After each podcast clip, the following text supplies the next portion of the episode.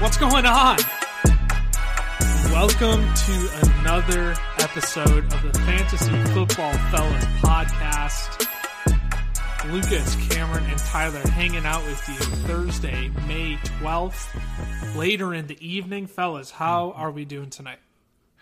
I am exhausted. So I don't know if you've seen the movie Yes Day, um, but it is it is a movie about where the parents say yes to everything the kids want to do. And so I had a yes day as a class celebration today. And see, I rigged the whole thing. I had them write down three things they want on a piece of paper, and then I drew it out of a hat randomly. Um, except all I did was just draw the same piece of paper over and over, and then say what I wanted to do. So like we went and played kickball, like to start the day, and then there was one where I put shaving cream on two tables, and they just went ham playing with shaving cream for like 45 minutes, and that was just a disaster. But it was so much fun. And then we did like a dance party, and we watched a movie for an hour and a half, which was great. Um, what we watched Sonic the Hedgehog. Did not realize how funny of a movie that is. Jim Carrey played a pretty great role there. I mean, he was kind of a kook, but I mean, he is in real life. But it was he was played it very well. Um, so an exhausting day, but a good day. I have so many follow up questions to that. I we we could spend a whole twenty minutes on my follow up questions. I think. Tyler, how, how's it going? How about that weather, huh? Like we can legitimately like say how about the weather this time. Not Last as night, That's fair. yes, and apparently we're gonna get some storms tonight again. Apparently. I didn't So- even know that. Yeah, so um stay safe y'all for those in uh Twin Cities areas because uh yeah, it's not it's not fun weather to say the least. Well, by the time you hear this, we hope you have stayed safe because you probably won't hear this until until It's a great afterwards. point. So. Right now, all right. Thanks for tuning in to another episode of the Fantasy Football Fellas podcast. We'll uh, we got a great episode coming for you today, though. Got uh, got aft for fantasy football. So not a dynasty start, a dynasty question to discuss, news and notes to cover, and then we are going to do a rookie mock draft, not a redraft mock draft, but an actual just rookie dynasty draft. I'm stoked for that. I am super excited for that. We're to do a three round rookie mock draft. And it's just to be best player available up and down the board, in our opinion. Uh, and we will just take best player available and we will go through that mock draft and you will be able to hear our thoughts on a lot of the rookie prospects now that we know a good chunk of their landing spots. But to start our episode, uh, let's dive in to question of the day. And you know what? the transitions have been coming through on previous episodes. I'm done fighting Riverside. So Riverside, get your act together. Um, that's all I'm going to say. But uh, question of the day has to do with dynasty formats from Kanye Seinfeld on TikTok. I love that username. Kanye Seinfeld on TikTok.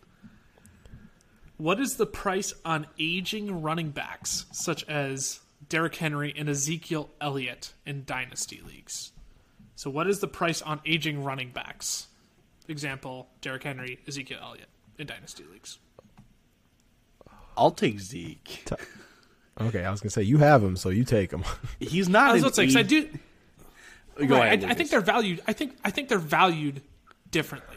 Like I understand, like Zeke is not the 24 year old, you know, you know, to, uh, 1250 running back anymore. Right? He's not that guy.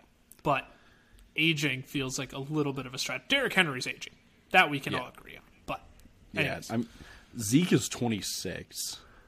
So you're like, Mm-hmm. oh, he should be, you know, that should be a nice little, you know, prime year for Zeke, if we want to call it that. Mm-hmm.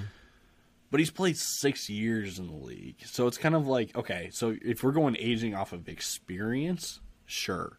Totally off of get miles. that. Right.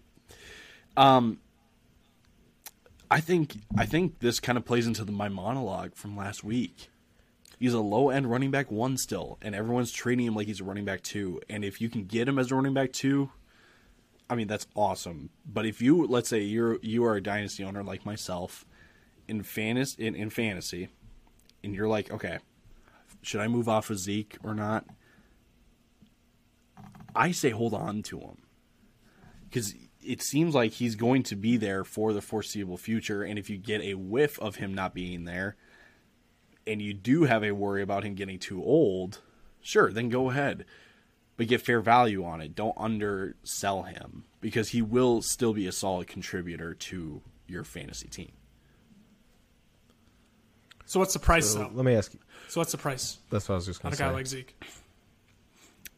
So, I guess I mean, I was gonna use my trade with Cam as a little bit of a uh, guidance tool with our Cam Akers and 101 trade, and mm-hmm. that's just not a good way to go about it. But if you can get like a solid wide receiver two and a handcuff for Zeke, maybe even like a a pick next year, like a a second or a third.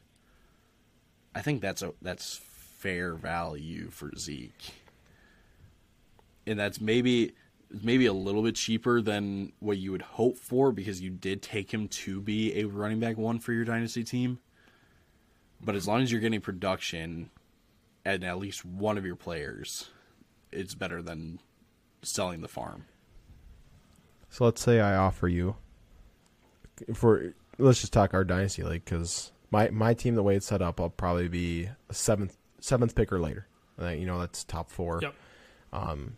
And so let's say I offer you my first and like a Rhamondre Stevenson for next year. I would not take that. No, you would not take it. So you would need a little bit more. You would need a you would want a player right Yeah. now. All right, that makes sense. Oh, So let's say let's say I offered you the same trade back. I gave you one on one this year. So Breece Hall for Zeke. Who are you taking? Zeke. But Okay. if it was next, I- I would take- if it was next year, I would maybe take Breece just with a year of experience. But Yeah, That's so sense. tough I think because Breece. yeah, because I, I at at the same time, I I love Zeke. I'm still a believer in Zeke. Mm-hmm. I'm like holding out for like one more. It, it, it's tough because you could get like another year and a half of top tier production from Zeke, but then Mm-hmm. Breece Hall really steps into his prime, and so it's okay. Do you want to play the waiting game of like another year and a half? How long do you want to be rebuilding for? Do you want to be rebuilding forever? I think it does like team context does kind of come into play. But I think I think if you do give up Zeke, like you want a first, but you also want at least a semi contributing running back in return. I think I would like I, I like that I like the idea of having a first and another running back. I just don't know if Rhamondre Stevenson would be the running back I'd want in return. Yeah, that makes sense. Because I think, for me, the reason I would say Breece is this year after statting him out, I got, I got Zeke like forty-two points ahead of Breece Hall for their finish. So that'd be two and a half points over the whole year, right? And so when I'm looking at it, okay, I lose out on two and a half points a game, but I have a guy now where I don't have to worry about him for the next four years, kind of a thing. You know, who I think is only going to get better, is only going to cut more into Michael Carter's role. So that would that would be my reasoning behind it, just because I do have that age. I think the age factor is significant enough Right. to kind of outweigh how much I think Zeke's gonna outplay him this year. Because I still think, I mean, Zeke can still easily be a 11, 12 touchdown guy. You know, I mean, there there's no reason he can't be, especially in this offense right now. So Right. Still high power. that's enough. just that's just where I leave. Yes. yeah. And I think I feel the same way for Derrick Henry because we're talking about. I mean, Derrick Henry could still be running back four this year. Oh, easy. You know, Yeah. I mean, he can, but he is turning what twenty nine. Yeah. Like, how many how many more years are you going to have of that? Is it going to be like an Adrian Peterson fall off, or like, oh, you get a thousand yard season on another team, but you're not like you would never start him, you know? Yeah. Like when Adrian Peterson did it with Washington. Like I would have hated starting him every week, but you know he just kind of grunts his way to a thousand yards. So I think I'd do the same thing. I think I'd trade the 101 for Breece. 102 would be tough with Kenneth Walker. If I went looking at next year, I'd probably want a first, and like you're saying, kind of that other running back. Um, if it was a high first and I wasn't trying to compete, so if I was rebuilding, I think I'd take out another high first. You know, if I'm like if I can get like a 105 next year, I think I'd start considering that. Probably adding in a second for Derrick Henry. Derrick Henry is so tough because you know you're going to get you're likely going to get top tier production from him one more season. Hopefully, fingers crossed, one more season. That's not a guarantee. But the problem is, dude's 29 after this year. Like, do you really want a 29 year old running back on your roster? And and like, that's not applying any context. But let's be real. Derrick Henry's hit the the 1500 touch mark. So it, it, it it's really only downhill for Derrick Henry. Like it probably won't. There's no more going up for Derrick Henry. So do you sell Derrick Henry, even for younger pieces who won't, who probably mm-hmm. will never produce top five production? But let's say you got Cam Akers. And I'm trying to think of like a lower tier, like running back. I would do. Cam. I would do Cam Akers for Derrick Henry right now, straight up. Straight up, you would. I would because he, the way it's just looking at Cam Akers. He's I feel the same way about J.K. Dobbins.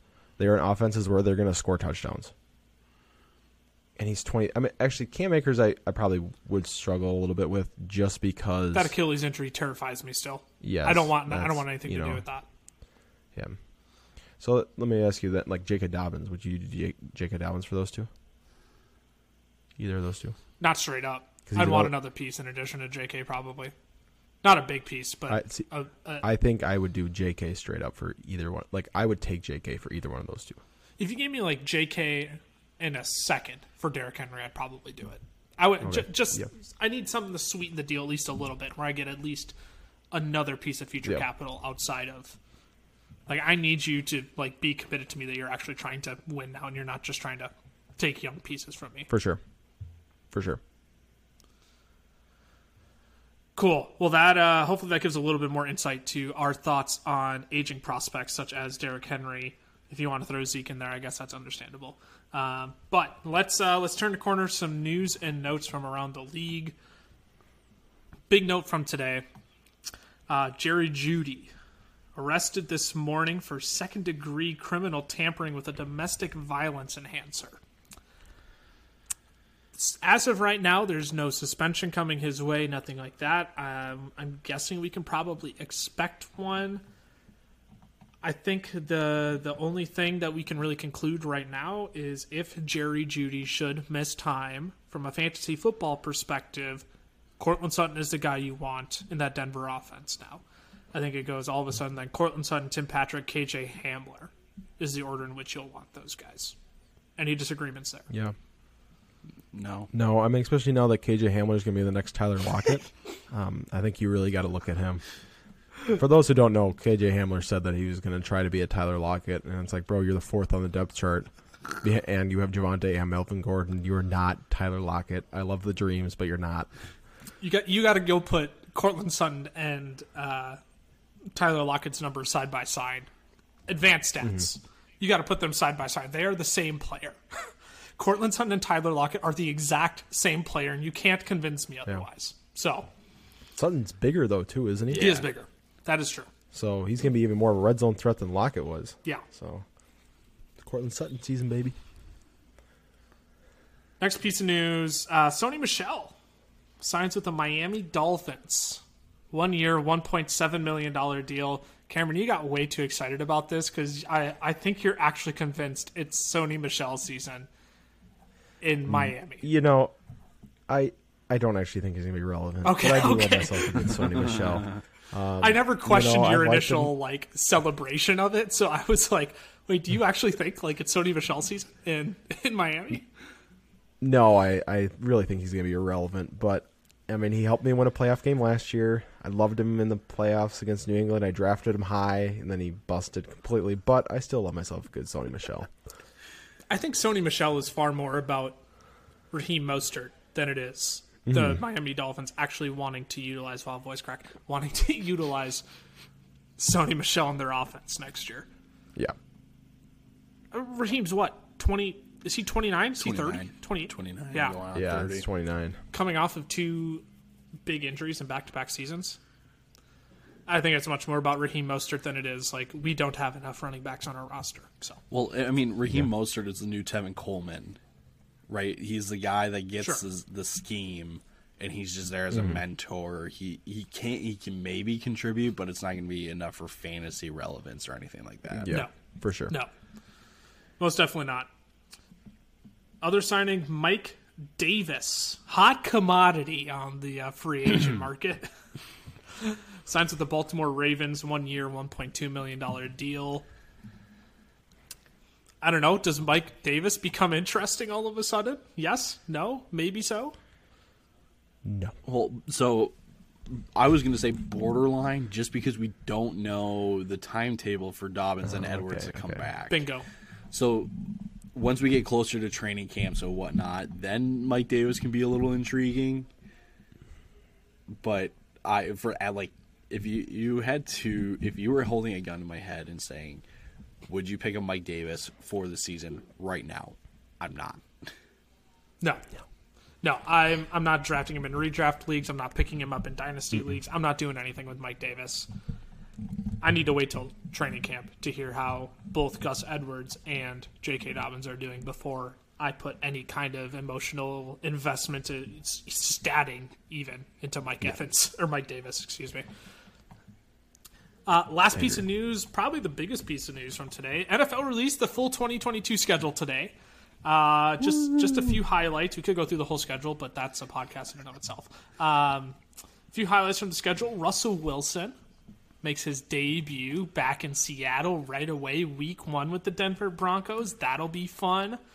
Bucs and Cowboys meet for week one again on Sunday Night Football. That one kind of confuses me. I don't understand why they're meeting week one again, but hey, uh, NFL wants to make some money. I suppose that's a way to do it. Uh, Thanksgiving games Bills versus Lions, Giants versus Cowboys. We got the Patriots and Vikings. Our Minnesota Vikings are playing on Thanksgiving. How do we feel? I don't Thankful. understand. ah, nice, nice. Scared. Is it just me, or do all the night games on Thanksgiving Day are just the most random games ever? Like last year, it was the Bills and the Saints, right? Like yeah. you get the Lions at noon, then you get the Cowboys, and that's tradition. And then the third game is just like, yeah, we'll we'll take the New England, Minnesota. We How about still that? need a Thursday night football game, as if they can't have one Mm-hmm. at like three thirty and one at seven thirty, right? Like, Also, we got to change tradition. Detroit does not deserve to play on Thanksgiving. They haven't deserved it ever. Ever. Dan Campbell's going to come bite your kneecap off because you said that. Fine, he can be upset, but they name the last time they deserved it. uh, when they had Never. Matthew Stafford and Megatron, arguably one of the more dynamic and exciting wide receiver cornerback quarterback duos in the NFL. Okay, they had one good year together. Okay, like I mean, like win wise, not like No. fantasy relevance wise. Yeah. and the rest of the team sucks. I mean, come on, they are going to be fun to watch this year, but their roster is terrible. I'm sorry. That's just how it is, and they're not getting Yeah, better. who did they who did they draw up in their matchup too? The Bills. the Bills. Bills? Night. So night, night that'll either be like a really interesting game, or the Bills are going to put up 56. Like the the Bills might win by four touchdowns. Yeah, what do you think the betting line will be for that game? Over, uh, no, not over, under. What, what's the spread? Oh 14 yeah, and a half. 14 I, and a I, I half. was, I was gonna, I was gonna throw out 14 and a half. That was gonna be my, and you're taking the over, or not over. You're Oh, taking I'm the Bills taking to cover. I Yeah. put yes. Put two, three units down. Three units. I can We see Christmas now too. Eve. The commercials leading up to that game. The rookie Aidan Hutchinson, the superstar quarterback Josh Allen, who comes out on top. I know. Really? Josh Not putting Jared Goff up there. Is that what we're advertising? Okay, okay. wrap up that piece of news. Christmas Eve and Christmas Day games this year as well. Uh, kind of bums me out. I'm not gonna lie that there's Christmas Day games because me personally, NBA is a Christmas Day thing for me. I watch all the NBA games on Christmas Day. Now, now, unfortunately, I have to move to NFL football. I shouldn't say unfortunately. I'll be happy to watch NFL football, but like, I feel like the NFL can just like take Christmas Eve. Just let that be your day. Mm-hmm. Literally, just play every game on Christmas Eve. Not every game, but if you're going to schedule games on both, just put them all on Christmas Eve. Yes. I don't think you need to uh, have overlapping competition with other sports markets. That doesn't make sense to me. But that's my business marketing brain going to work. So that wraps out news and notes for the week. Let's turn the corner to probably the most exciting part of our episode. The first ever fantasy football fellas rookie mock drafts. Let's do it. I have got. Uh, we are going to be using the Sleeper app for this. Um, Not a sponsor. Not a sponsor. not a sponsor for this. excuse me for this draft. Sponsor. I'm working on getting it pulled up on my screen. That's why I'm taking so long here. There we go. I got the screen share up. You're going to be able to see the draft. Uh, hopefully, if you're watching on YouTube, you'll be able to see the draft as we go through it. If you're on the podcast, I'm so sorry. You can go to our YouTube, Fantasy Football Fellas, uh, to see the draft as we go through it live. But Tyler, you have the first overall pick. Cameron, you have pick number two. I have pick number three. We are going to execute a three round rookie mock draft uh, where we just alternate picks. One, two, three, one, two, three, one, two, three. We'll go through three rounds and we'll give you some of our favorite picks and we'll give you uh, some analysis on why we like each of those picks as well. I don't think I need to preface it any more than that. We're not drafting for teams either, right? Like if Tyler drafts mm-hmm. like three running backs with the 101 or you know with the 101, the 212 and the 301, that's not like a team he's creating. It's just we're doing best player available all the way down the board and who we would take if we were mm-hmm. in said spot with said players off the board. I think I've explained that well enough. Is there anything I didn't explain that Yes. we need clarifications on? It's straightforward. It's straightforward. That was kind of my thoughts too. Bada bing, bada boom. Let's do this thing, fellas. Tyler, with the 101, you are on the clock. Oh, brother. Do I stall this out? Please don't. Please don't. Uh, the, it, it's Breece Hall. I mean, they're, they're, the running back position is a what's the word I'm looking for? It's a uh, Scarcity. yes, there it is. Thank you. And Breece Hall, by far the best running back coming out of this class, he goes into a situation where he's going to take lead responsibilities. Breece Hall's the obvious choice. Would agree. I don't think anybody just is disagreeing with you there whatsoever. Nobody at all. So, Breece Hall, 101. We've gotten questions on it, though, of like, who should the 101 be? Breece Hall. It doesn't matter if you think Drake London is going to have a better year this year, if Treylon Burks is going to have it. Like, it doesn't matter. The scarcity at the running back position requires you to take Breece Hall 101 because that dude can be special. He could be a mm-hmm. special talent in the league. And that's not something you want to miss out with the scarcity at the position at the 101. So, 100% agree. Cameron, you're at the 102. What are your thoughts here? So I could be talked into going wide receiver. If I was going to go wide receiver here, I'd be really torn between Drake London and Treylon Burks. But again, running backs, you need to take them. I'm going Kenneth Walker. Really? I don't think Rash- I don't think Rashad Penny sticks around after this year in Seattle, um, because this year's going to go one of two ways.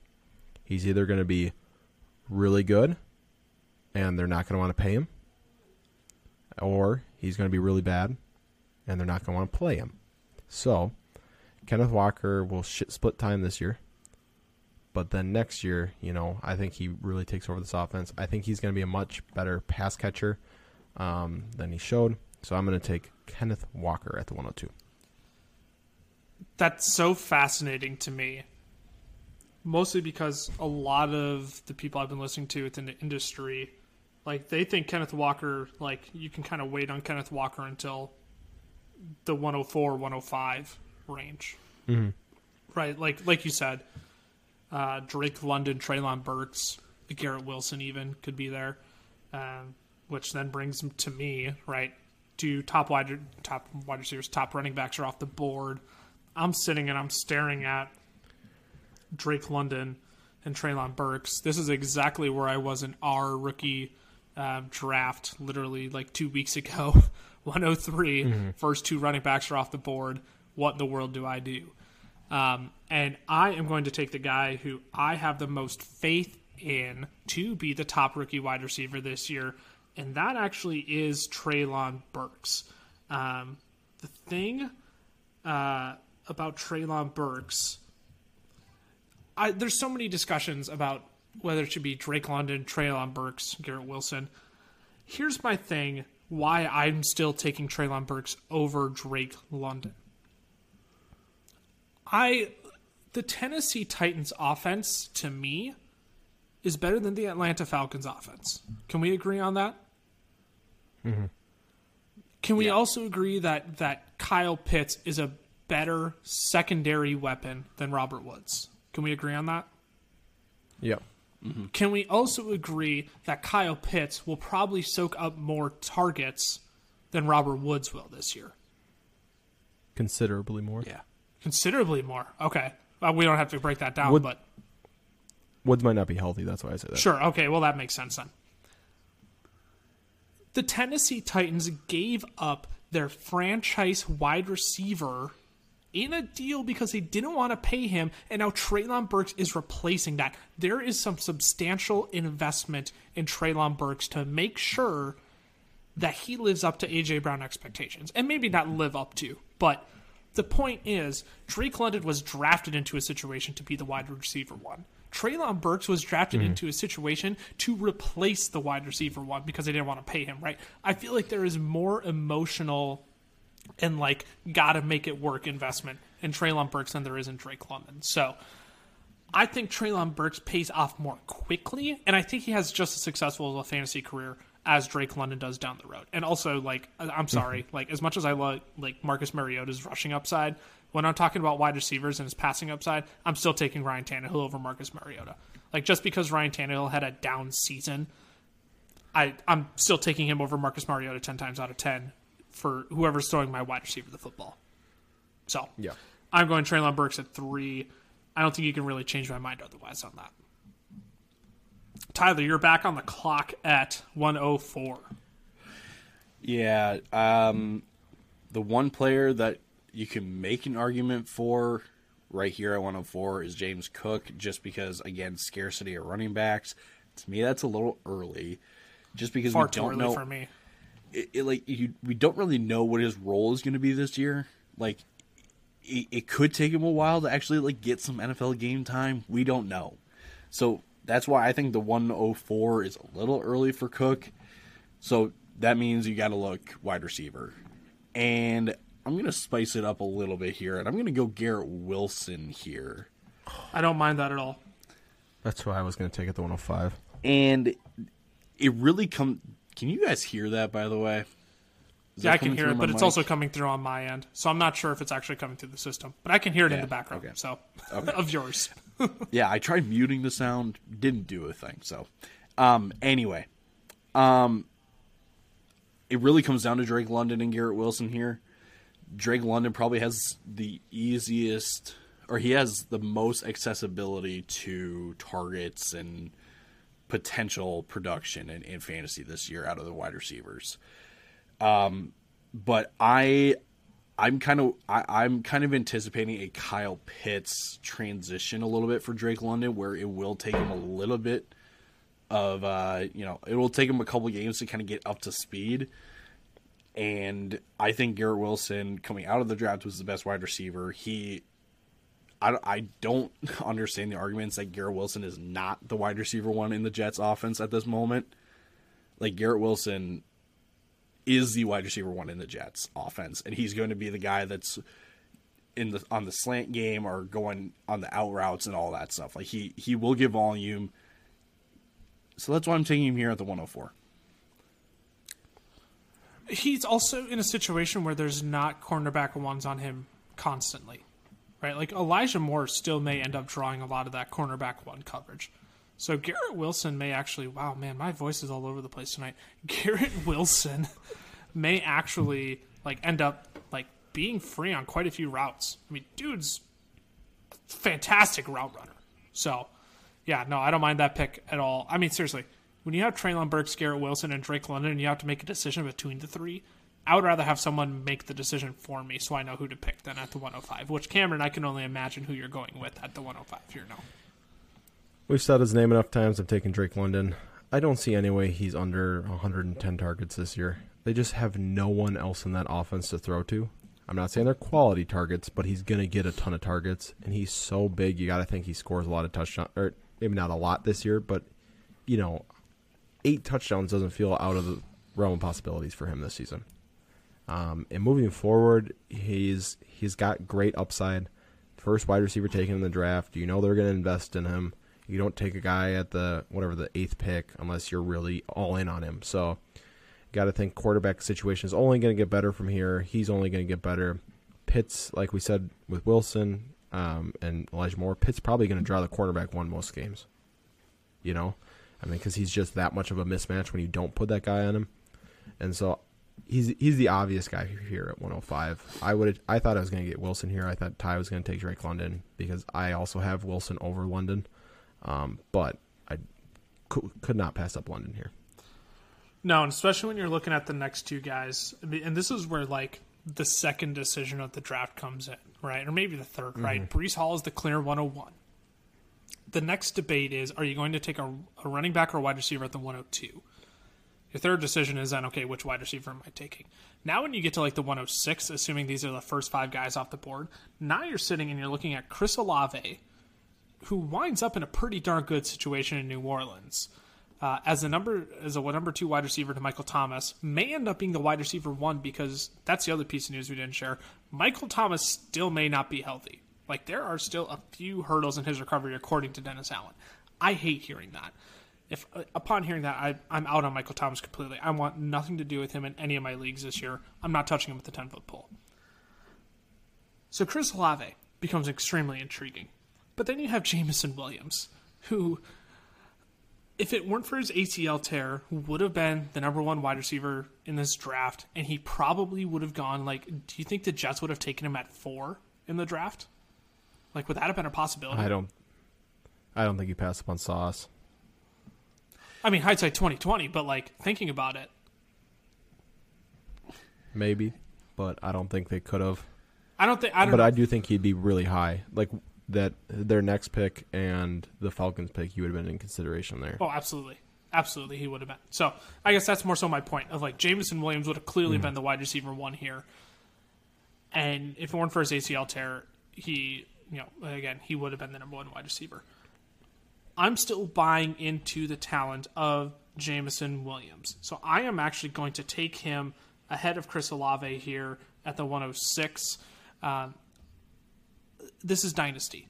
Jameson Williams will come back. They were able to repair his knee uh, perfectly. Um, I, I, had read a report where, um, not that his ACL tear was like less than previous or any other ACL tears, but uh, there was something that had to do with his recovery where um, he was far more likely to return to full steam than someone who had torn their ACL completely.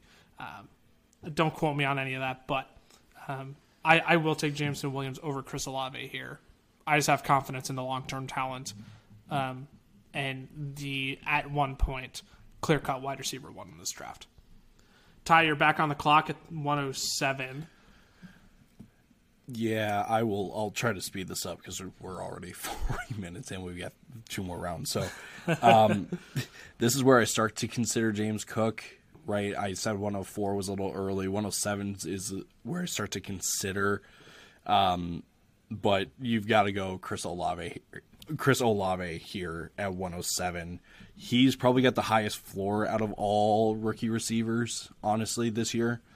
Um, and really the, these five wide receivers can go in any order. Honestly, like if you if you like Wilson more than Burks, I I wouldn't bat an eye at it. I mean, I totally understand it. If you like Jameson as a wide receiver one, just because he could, if he was healthy, he I mean he has the highest ceiling. That's what I'm trying to say. He has the highest the highest ceiling. If you want him as your wide receiver one, totally get it. So Olave here at 107 to me seems like a no brainer. Yeah, which begs an interesting question. It seems like Chris Olave is the 107 at every point in every mock draft that I have seen done. why does Chris Olave always have to be the 107? And like we can give quick answers on this, but like why is he always the 107? Like why doesn't he go ahead of Jameson Williams? Why doesn't he go ahead of Treylon Burks? Why doesn't he Garrett Wilson even? Who's like Garrett Wilson is still in competition for targets. Like let's get that clear.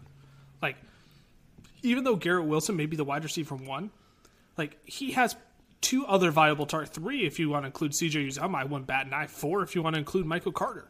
Like other viable targets around him to soak up, you know, some of those targets. So why is Chris Olave always at seven? I think it's because he kind of played third fiddle last year in uh, um, Ohio State. You know, he was he was kind of he was the third target behind Garrett Wilson and uh, ja- I'm, Smith and think Jigba. Jackson. Yep. There you go. Um, and so I, I, I think that's kind of where it comes from. It doesn't. I don't think it takes away from his talent. They were just saying like those two other wide receivers in Ohio State are just that much more talented, you know. And so, I kind of think that's where it comes from. But like you said, he's got a great spot. He's still super, super talented. Super talented. Like, Um, if I have the 107 in my drafts, I'm thrilled if Chris Olave falls to me. Like, if Yeah. I get any of those top five wide receivers, I'm thrilled. Even Kenneth Walker, Yeah. right? I think one through seven, you can be pretty satisfied. Uh, which then Cameron puts you on the clock with 108. This is where it starts to get interesting now because it, those are the top 7 guys. It's consensus. In what order do you want to put them in after Breece Hall at the 101, I think is up for debate. But where do you go here at the 108 now? I think I'm going to pass on Cook, um, just because I don't know exactly what his role is going to be. You know, he could just be a pass catcher, and I don't want to put the one away here. That leaves me with three wide receivers I look at right now. Um, I'm actually not going to look at Jahan Dotson here. I'm going to look at George Pickens, Sky Moore, and Christian Watson. Because I, I believe in the talent of all three. But I don't think I'm going to go Pickens here because I'd, I'd rather swing for the fences. You know, because Pickens has a chance to be wide receiver two, but he's not going to overtake Diontae Johnson, and Mitch Trubisky's going to do for him. Sky Moore's got Patrick Mahomes. Christian Watson's got Aaron Rodgers. Just kind of comes down to who you're taking between the two. I am going to go with Christian Watson because I think the Packers are just that much more desperate for wide receiver talent that even if he's not great, he has to get targets. They took him that high. They just need someone big on the outside. I know Lazard's there, but he's not as nearly as athletic as Christian Watson. I don't actually love Watson as a prospect, but the landing spot you just can't pass up on. So I'm going to take Watson here. I was so hoping you would take Sky Moore or Pickens and make my decision at the 109 extremely easy because now I'm looking at the you. I'm looking at the 109 and I'm scratching my head because on the one hand I feel like it's obvious I should take Sky Moore. I'm like I get why people are excited on, on about James Cook, but give me a reason why I should trust anything Buffalo does with their running backs. Like they have been the definition of like non-committal, right? Like right when they want to commit to somebody, they get cold feet, and they're like, "Oh no, no, wait, wait, wait! Actually, you know what? Why don't we give Devin Singletary twenty touches this week? Oh wait, wait, wait! Hold on, we gave him too many last week. What if we actually go back to Zach Moss? But wait, we also have Matt Breida on the right. It's like I don't know what the Bills are going to do with their running backs. I don't want to play that headache game. On the other hand, like I don't think it's fair to just assume that Sky Moore is going to be the superstar talent with Patrick Mahomes. Like the the, the, hmm. the the landing spot is exciting, but they have Juju Smith Schuster, who at this point I would still rank ahead of Sky Moore because I know what Juju Smith Schuster can do. They signed Marquez Valdes Scantling, big body, 6'4", speedster, right? Like talented, talented guy. Got to learn how to catch football a little bit better, but I digress they have Mecole Hardman, who's been in that system forever. They have Travis Kelce, who is going to be the number one target. Like, I don't know if it's fair to assume Sky Moore just comes in and it's like, oh, pff, Tyreek Hill, 110 targets this year, no question. Like, I don't think it's fair to assume that. And you look at George Pickens. Diontae Johnson's in a contract year. If they don't want to pay him the big bucks, does George Pickens become wide receiver one next year if they don't bring Yeah. Diontae back? I mean, this is where it becomes a headache for me. So, I think what I'm going to do is I am going to play running back roulette, and I am going to take James Cook here, mostly because I want, and, and this is PPR, so I'm going to trust James Cook is actually going to get quite a bit of the receiving work this year. Devin Singletary is in a contract year. Uh, they may not bring him back, so I am going to take the chance on James Cook here, mostly because at this point, like as as exciting as Sky Moore seems in Kansas City, I I don't think it's a guarantee he's he just produces top twenty five numbers off rip. I think James Cook can get sure. to top twenty five numbers eventually at a position that desperately needs running backs to produce more uh, upper tier numbers. So I am going to lean James Cook there at the 109. Hmm. Tyler, you're on the Now, clock at one. one yeah, time. this leaves me in a horrible spot. Um, because I could go like with five different players. It, I would feel okay with here at 110. um, so I'll just start weeding them out. Pickens, I think it's a little early. I, I think part of my thing is like attitude with Pickens because he is if I'll call it a free spirit to be nice. um, Dotson's interesting too, just because Washington took him so early in the first round that they that they saw something that they like and that they want Yeah. to utilize. And in some ways, I kind of like Dotson a little more than Sky Moore, just because Sky Moore has the hardest fight for targets, as Lucas alluded to earlier, with all of their wide receivers. Then I look at running back and I'm like, Dameon Pierce is nice. But then I look at quarterback and I'm like, Kenny Pickett. Really? And with that being This said, isn't super flex. yeah, I'm going Jahan Dotson here. Okay, I was gonna was say, to- I'm like, whoa. I I was going to build some suspense, but um, no, my my reasoning for Dotson at 110 is solely because Washington took him at 16. They took him so much higher than so many people were expecting, and I wonder if it's borderline that they, or I not borderline. I wonder if they see a bit of Curtis Samuel in Jahan Dotson a little bit, where at just he's mm-hmm. just a playmaker, right? Like that was his thing at Penn State was he made plays happen. He made good things happen when he had the ball in his hands. So that's you could call it optimism with Jahan Dotson. It's not a guarantee that he produces right away rookie year. Also, just because he will also be fighting for you know for production with guys like Dyami Brown, who t- was taken in the third round two years ago now, um, and Curtis Samuel and Terry McLaurin, right? But with them taking Dotson so high, it, they like him a lot. Yeah. Hundred percent. Yeah, I think at this point it's really it's interesting with the wide receivers that are on the board. Again, because after you get to James Cook, you do look at the Jahan Dotsons, the Sky Moores, the Pickens, right? What order do you take these guys in? Um, so, Cameron, I guess that that leads to you then with one eleven. Are you going another wide receiver here? I am going another wide receiver. I actually liked the film I saw in Sky Moore. I'm taking that upside. I know, like you said, they had Juju. He's on a one year though. There's that chance that Sky Moore outplays him this year. I don't think he does personally, but I do think they're going to see enough where they like him. Being attached back from Mahomes, I just don't think you can beat it. So I'm taking Sky Moore. I think I would agree. Again, with the 109, I am so extremely torn. Of I, you could go any of mm-hmm. these guys, and I went bat and eye.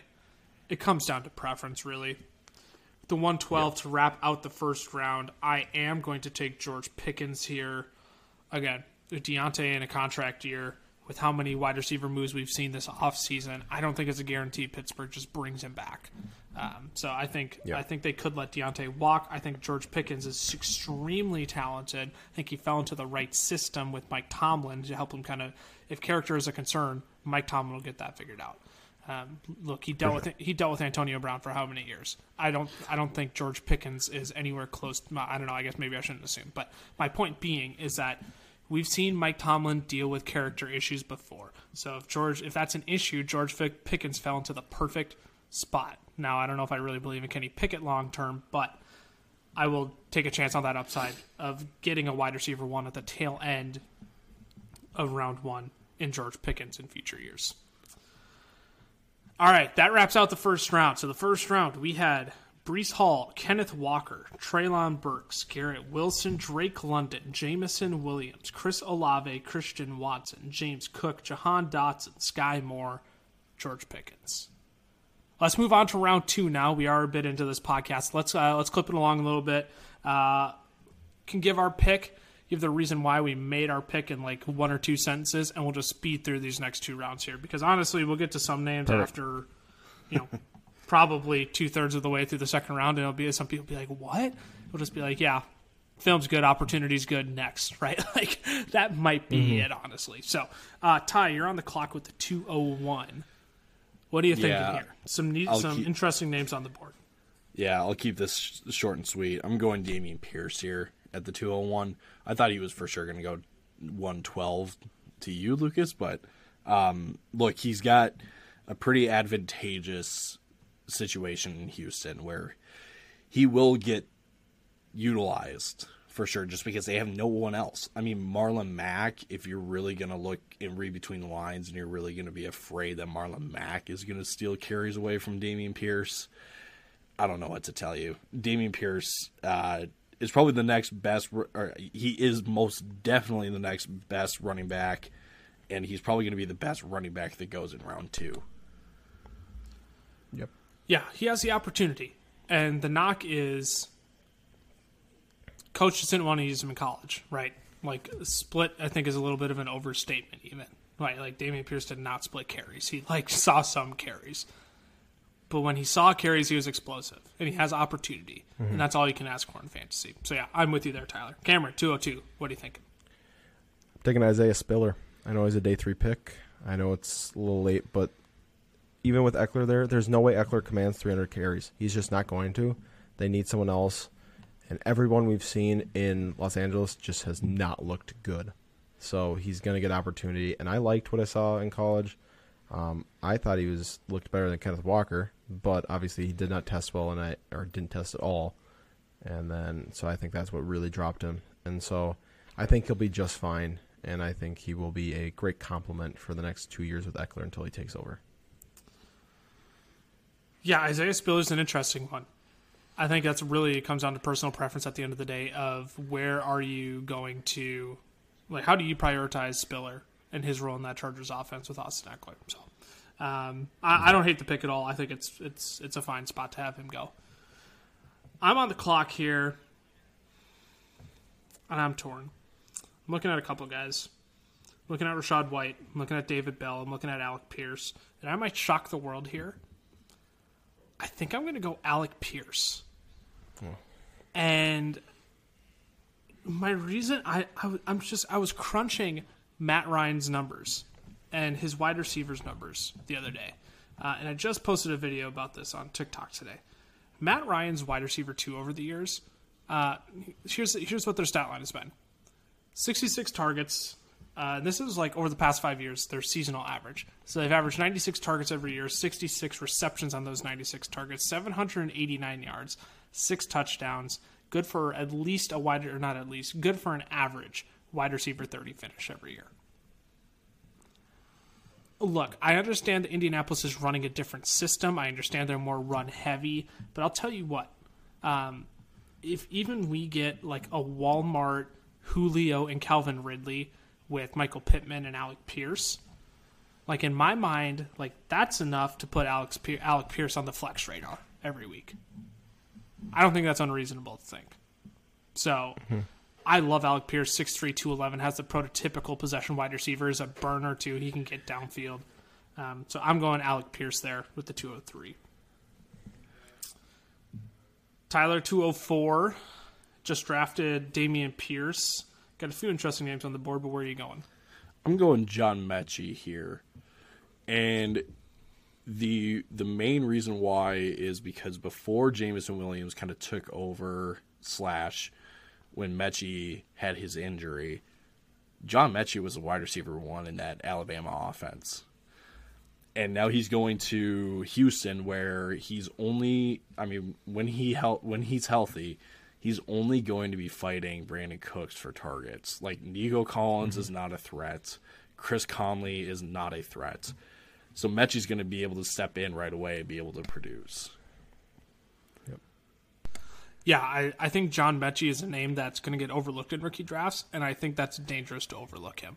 Um, I think I think he's absolutely worth taking early second round if you have a need at wide receiver. I think John Metchie can absolutely produce. Cameron, 205. I'm going David Bell. I think that he is a going to be the number two in Cleveland, and whenever you're attached to Deshaun Watson, that's not a bad thing.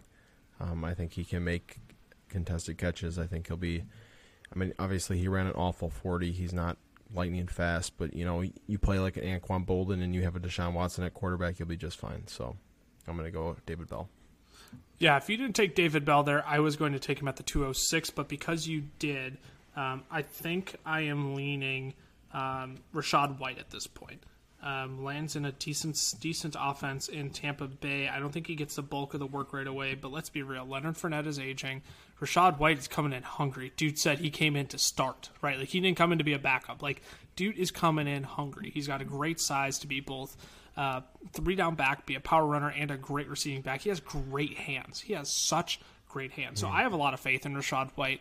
I think it's an investment that's not for this year, but I think it is for next year and you know 2023 and 2024 for sure. I think we could start to hear Rachaad White's name a lot more. So I'm going Rachaad White yep. the 206. Tyler 207.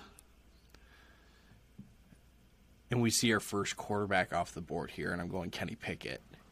Um, Ooh, interesting. There, there are only a couple guys I would really consider here instead of Pickett. Um, but I think Pickett at this point is going to be the most. Or he's going to score you the most fantasy points in the nearest future with whoever with the guys that are left on the board. that was an interesting. Wow. wow. that was interesting. What was that? That was sleeper. So sleeper now may oh. has noises whenever you make picks. So that's probably what you heard. Yeah. Um, but again, yeah, Kenny Pickett's going to be scoring the most fantasy points out of anyone that's left on the board at this point. So this is probably where this is where I feel comfortable with Pickett. Alrighty. I'm up next, so I'll go Brian Robinson after what Ron Rivera said. Um, he is going to be splitting some carries with Antonio Gibson. You know, if he's already if he's already saying he's going to get touches before he's even getting a training camp, um, I'm going to take the shot on Brian Robinson here. Yeah, I don't hate that at all because I think you're now you're in the running back range where it's like take your pick. Who's your favorite guy? Yeah. Take your pick.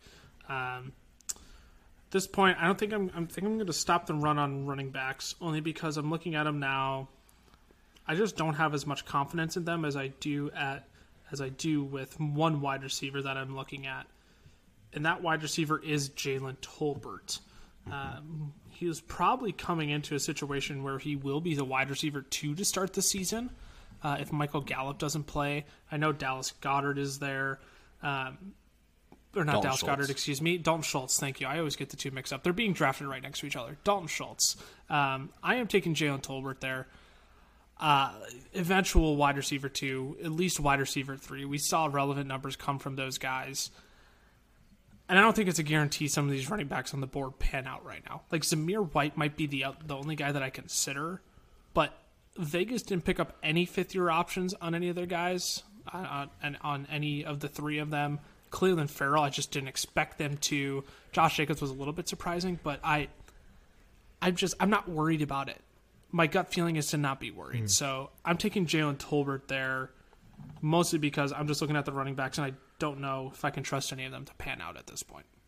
So Tyler, that brings you back at the 210 now. Yeah, and that's kind of where I'm at at this point because I'm the running backs. The only ones I would consider are Zamir White and Tyler Allgeier, and I would lean Allgeier over Zamir White, but I don't. I'm not. Com- I it doesn't sit right with me. And I think the guy that I'm actually going to go with is Trey McBride. Yep, yep. I was waiting for him to go. And I he's he's tight end one in in the waiting in Arizona. And yes, Zach Ertz just signed a three year deal and whatnot, but he's going into a high volume offense in Arizona. And if they can figure out how to keep Kyler upright and not have him scramble around all over the place, especially now with D Hop suspended, there is an opportunity for McBride to really kind of show up if he sees the field. Yeah. Uh, if you didn't take him at the 210 and Cameron didn't take him at the 211, he was going 212 to me. I honestly think we might have let Trey McBride slide a little bit too far. Honestly, if you want to take him mid second round, just get a premium at the position eventually.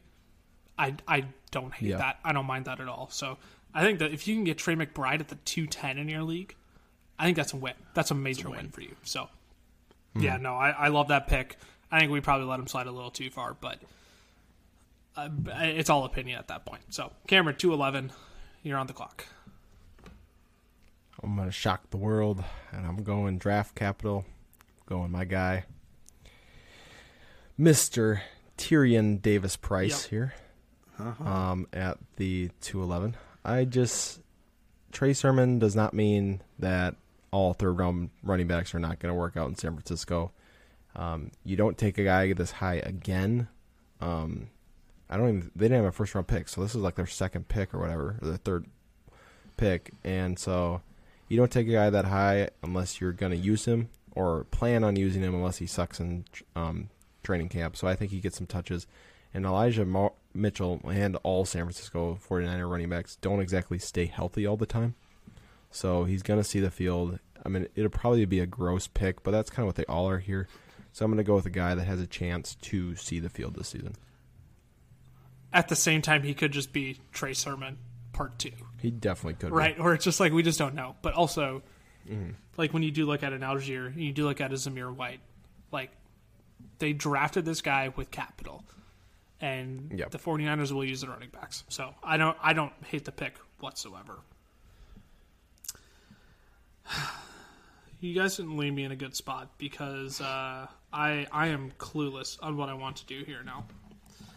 And I mean, I'm really deciding between Tyler Allgeier or Zamir White. And this is the situation I this is the exact situation I found myself in in our in our rookie draft um, not too long ago.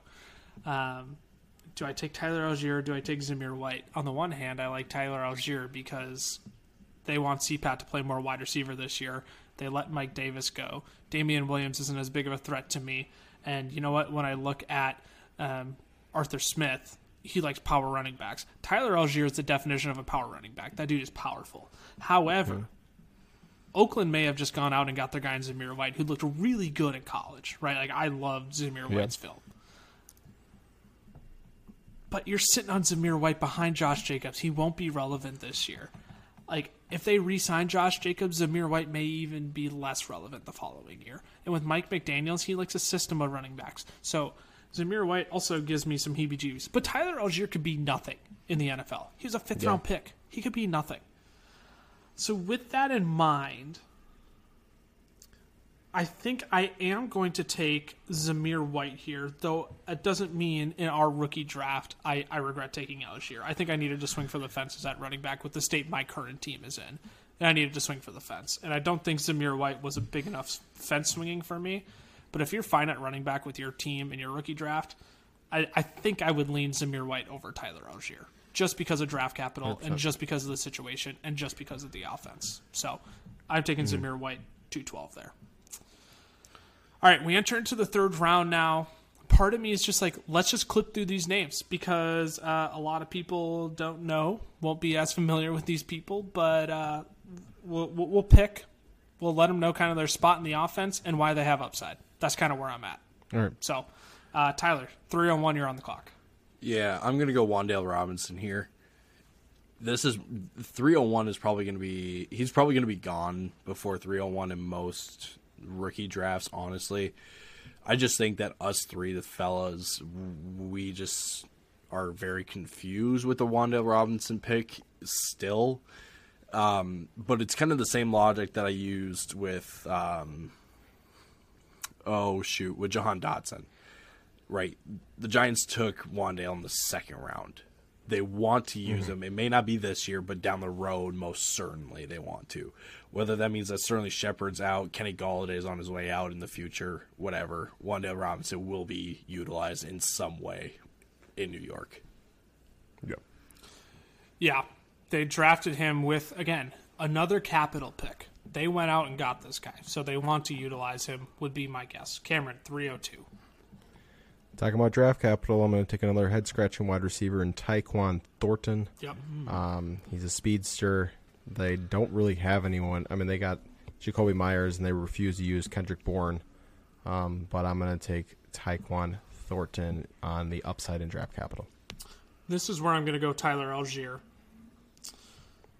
Oh, I'm not afraid of Damien Williams. I look, I love going back and watching tape of Tyler Allgeier. Like I am in love with his power back ability, and he's not just like north and south. Like he has a little bit of shift in him. He has a little bit of wiggle in him. Not not a ton, but mm-hmm. again, I think of power backs in an Arthur Smith offense. Cordarrelle Patterson was not an Arthur Smith running back. Mike Davis was not a Arthur Smith running back. Like Mike Davis has a little bit more power in him, but like Mike Davis is on his way out. Like he's he's no spring chicken either. So Tyler Allgeier, I'm I'm going pure upside here. Again, I'm just looking at some of the names coming up here. Um, yeah, it's a pure upside pick. So Tyler Allgeier at the at the 303. Tyler 304. Yeah, I'm gonna go Desmond Ridder here. I love Um, I was thinking about Malik Willis, and I thought back to kind of again the Falcons' offense where they utilize the run game with a power back, but then they like to use play action. And you know who Desmond Ridder really reminds me of? Marcus Mariota and Ryan Tannehill. I was gonna say I was gonna throw out Ryan Tannehill. Ryan Tannehill and Marcus Mariota, both mobile-ish quarterbacks that are best used in play action. Desmond Ridder is the exact same way. So I think Ridder has the best chance of producing soon-ish compared to Malik Willis because he is going to sit behind Tannehill for a bit. Um, but I could totally understand going Malik Willis maybe even earlier just because of the upside that he does have. Yep, hundred percent. I I do agree. I think in rookie drafts you do have to draft Desmond Ridder ahead of Malik Willis, no matter how much you love Malik Willis's talent. I hundred percent agree with that. Cameron three oh five. Take Kyren Williams um, for the Rams. You know, we talked about Cam Akers earlier. Do we really know how he's going to perform? And they obviously didn't love Darrell Henderson if they, just completely replaced him after Cam Akers came back. So why not take a guy who looked good on film? A lot of people liked him, tested terrible, but you know has a chance to carve out a nice little role for him, especially this late in the draft. So I'm going to take Kyren. 306 i'm going khalil shakir um, this is this screams future slot wide receiver for the buffalo bills and you i looked at this number the other day when i was statting out the buffalo bills do you know cole beasley saw 110 targets in 2020 so they love using pretty slot receiver um, so i am i look they signed jameson crowder to a one year deal i think he'll be kind of the a, a one year thing in buffalo but give Khalil Shakir a year. He'll be the great. He'll be he'll fit in perfect with that dynamic, fast paced offense. Uh, I love Khalil Shakir. If I can get Khalil Shakir in the third round at this point, I'm thrilled. So, yeah, Khalil Shakir at the 306 for me. Tyler 307. I'm gonna go Malik Willis here. And Wow, yes, you it's two butt. straight. it's two straight quarterbacks, but I feel like a Malik Willis pick here is just solely because of upside. That's it. Yeah, uh, love Malik Willis there. Like I said, you butt because if he if you or Cameron didn't take him the next two picks, he was going to be my next pick. Cameron 308. I'm going uh, Ty's guy right here, Pierre Strong. Yeah. And you know it's it's a gross situation, but Damien Harris might leave next year. Rhamondre Stevenson's been in the Bill Belichick doghouse before. Maybe he kind of climbs his way up, and next year he is the lead back. You know, we know he has the talent. So again, I mean that's all you're drafting on right now with running backs in the third round is that just potential upside. So I'm gonna take Pierre Strong.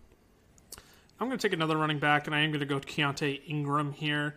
Um, someone's got to do some kind of work behind James Conner, and I don't trust James Conner to stay healthy a full year.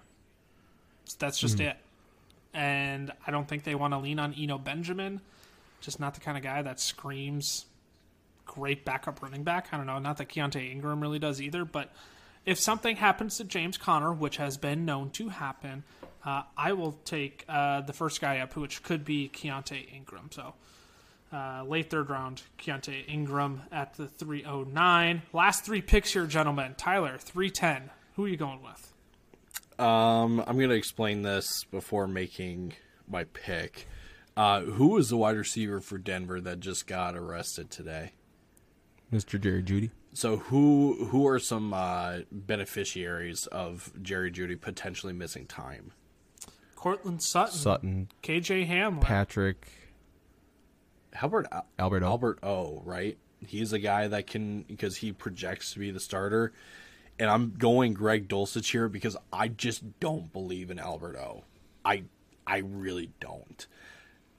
And with Bronco with Denver taking him in the third round, they see how Dulcich they see something that Dulcich can actually like fit in their offense.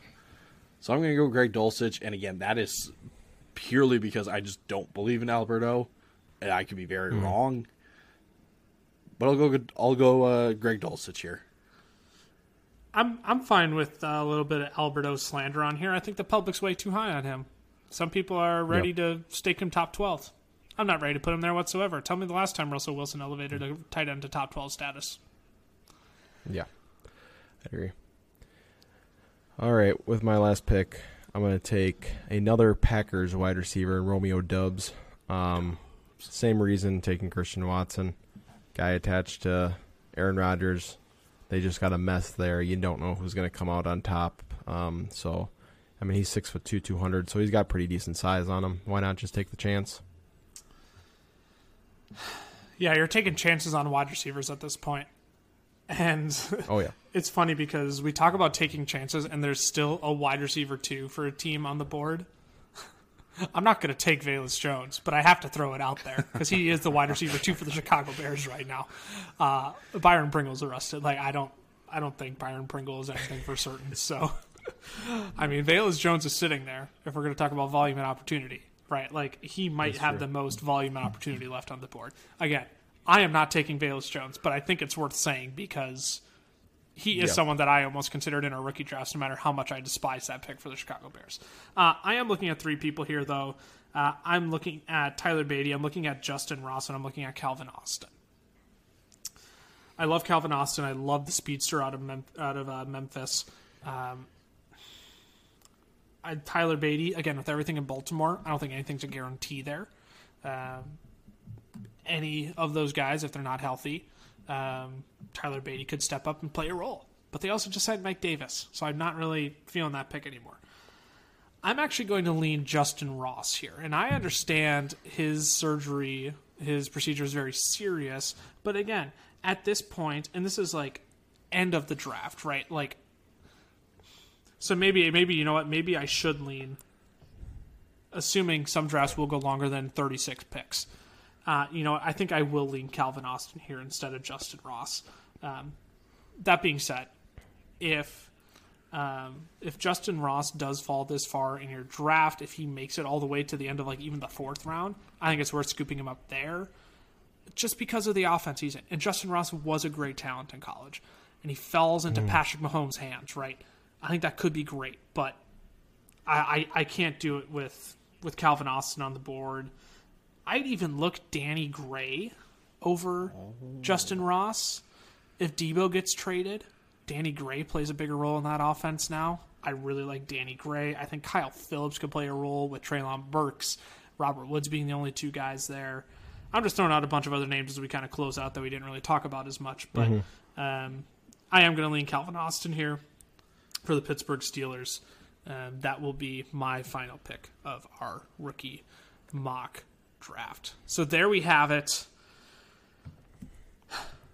fellas. How uh, how are we how are we feeling? How are we feeling after that mock draft? Uh, you surprised anybody that fell to you? Uh, you surprised that you you feel like you had to reach for anybody that you weren't sure about? Initial thoughts. honestly, I think we've talked it through enough that it kind of went how I thought. Yeah, Um, you know, like knowing like Davis Price probably could have waited on. You know, I mean, I don't think he's going this high in normal drafts, but if I have that pick, that's where I'm picking him at. Um, but yeah, it was journey, but it, I was a good one. I think there was just so many more decisions on guy. Like I have tiers and clumps of guys, right? Yes. And I know where I have them within their tiers. But when you like asked me to pick between Jahan Dotson, Sky Moore, and George Pickens, Like I still shrug my shoulders, and I'm probably going to pick somebody different every time. Um, but I will tell you, Christian Watson is at the top of that tier, and he is clearly the guy I want there first. That was just kind of my initial thought of like, ah, crap. Okay, um, Yeah. James Cook, throw James Cook in there. Where do you put James Cook now in the first round? Um, again, I think I found a nice home for him where where I actually think he should land, but that was something else that I, I kind of had had thought about during the draft. Tyler, anything from you? Um, I guess not real. I mean, the one running back I thought about, uh, was Snoop Conner, Yep. just because we don't know the status of James Robinson and we don't really know the status of ETN at this point. Um, so he could kind of be a sneaky get because they've got no one else in Jacksonville, but that's Yeah. really the only guy. I mean, Jelani Woods, maybe, maybe. No, I'm Mo Alie-Cox believer. Through thick I and thin. I believe in Mo Alie-Cox. That's my guy. That's my man. Can Can someone we tell get a Mo what the- Cox feature on the podcast? We need to make that happen. I was going to say, is there really any difference between Jelani Woods and Mo Alie-Cox? Is That's there the other any- thing. They're both literally- huge. They're literally the exact same player. So, um, no, I think majority of these picks are, are, yeah, like Cam said, we explained it all, and it makes sense at least in our minds. Yeah. if you want to go see uh, the big board for our mock draft, you can head on over to our YouTube if you're not there already. Fantasy Football Fellas on YouTube. Uh, if you're listening to the pod, uh, you can go check that out. But I think that wraps out our mock draft and another episode of the Fantasy Football Fellas podcast. Fellas, any final thoughts as we close out the episode? Don't do anything too dumb in Dynasty because you regret it a lot longer than redraft. That's a great piece of advice. Yeah, don't be cute with it. Don't Do get the right cute thing. with it. Just do the right thing. Do what's best for your team, but also don't reach because when you reach is when you're desperate. Not a good place to be at. I can't say anything else other than uh, you are the only one who can determine the value of your draft picks. Nobody else can determine that value for you. So, with that, we wrap out another episode of the Fantasy Football Fellas. You can find us on the socials FF Fellas on Twitter, the FF Fellas on Instagram, Fantasy Football Fellas, Facebook, YouTube, and TikTok. And you know what? Before we close out the episode, I do have one more thing we need to talk about. I think we need to let the people know that there's a chance that they can go to an NFL game of their choosing this next year. I think we need to let them know. Really? We need to let them know. Uh, we have an exciting announcement to make. We, uh, for the upcoming NFL season, we are excited to be partnering uh, with Super Draft. And Super Draft uh, is a daily fantasy sports platform where you can create daily fantasy lineups with whatever players you want. Uh, similar to DraftKings. You're familiar with DraftKings. You create daily fantasy lineup. You have a budget to create your lineup. The nice thing about Super Draft, though, is that you can make your lineup with whichever players you want. You're not stuck to a budget that's great because now these players have multipliers. So a guy like Jonathan Taylor, his multiplier, if you want him in your lineup, great. He's not gonna he doesn't cost you anything extra, but his multiplier is gonna be at one. The points that Jonathan Taylor gets will be the points that you receive. Versus if you were to go out and get a guy like Chase Edmonds, let's say, his multiplier for the week might be 1.45. Let's say 1.5 for easier math. So if Jonathan Taylor goes out and scores 20 fantasy points on a given week, Chase Edmonds could go out and score 15, but in Super Draft would score the same amount as Jonathan Taylor with that 1.5 multiplier. So, with all that said, go sign up for Super Draft using the link in any of our social bios, or you can sign up with the promo code FELLAS, F E L L A S. If you sign up, make a first deposit by June 15th, you will be entered into a drawing to go to an NFL game of your choosing this year. We will give you two tickets, up to $100 value for each ticket. You can go to whichever NFL game you want to this year. Now, uh, that being said, we will be drawing the winner if we hit 100 first time depositors. So if you want to make that happen, go tell your friends to sign up with Superdraft using the promo code FELLAS. Right? Once we get 100 first time depositors with our promo code, we'll draw that name by June 15th. We have to hit that number before we do the drawing. So go sign up for Superdraft. We're excited to be partnering with them this next year. Let's get you to an NFL game of your choosing. Let's get you to an NFL game of your choosing. You can go deposit five dollars in Super Draft. You're in the drawing. You're in the drawing. So uh, go sign up for Super Draft. Promo code fellas. You can use the link in any of our bios on social media. Now we wrap out another episode of the mm-hmm. Fantasy Football Fellas podcast. Thanks for tuning in tonight. We are three stooges being dudes, Fantasy Football Fellas. Deuces. Deuces. Deuces.